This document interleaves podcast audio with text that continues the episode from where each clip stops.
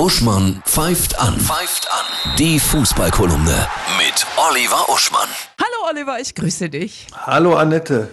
Jetzt ist es soweit. Tuchel geht, bleibt noch bis zum Sommer und dann Ja, interessant, ne? Also es klingt eigentlich wie so ein Tokotronik-Album. Tuchel geht, Komma, Tuchel bleibt. Das ist hochinteressant. Also man hat sich geeinigt, ne? er, er wird Bayern im Sommer verlassen. Und dann weiß man nicht, jetzt gab es eine Meldung, dass äh, der Xabi Alonso von Bayer Leverkusen, der ja mit allergrößter Wahrscheinlichkeit Bayer zur ersten Meisterschaft führt, äh, bei nicht völlig ganz hundertprozentig klar sich bekannt hat, dass er bis 2026 dort bleibt. Ich fände das sehr schade und sehr unromantisch, sollte der, nachdem er mit Bayer die Meisterschaft geholt hat, zu Bayern gehen. Fände ich nee, nicht gut. nee. Ähm, interessant ist aber jetzt erstmal zu beobachten, was passiert, weil jetzt hat Tuchel ja absolute Narrenfreiheit. Guck mal, du bist schon gefeuert oder du hast schon gekündigt. Es kann dir ja nichts mehr passieren. Der kann jetzt die Mannschaft besetzen, wie er will. Der hat auch nichts mehr zu verlieren, so gesehen. Auch die Mannschaft nicht mehr, ne?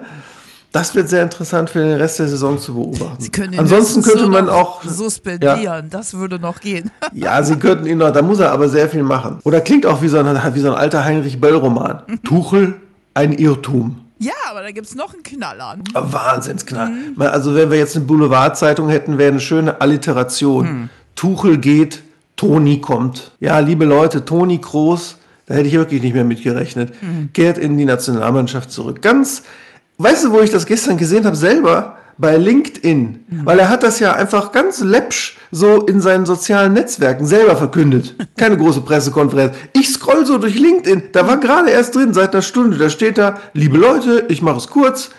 Der Trainer hat mich gefragt, der Nationaltrainer, ich habe Bock, ich kehre zurück in die Ja. Nationalmannschaft. Und interessant der Satz, den er schrieb, warum? Weil ich Bock habe und weil ich denke, dass bei der EM mehr zu holen ist, als alle meinen. Ah, okay. Und das mit 34. Und der hat Bock.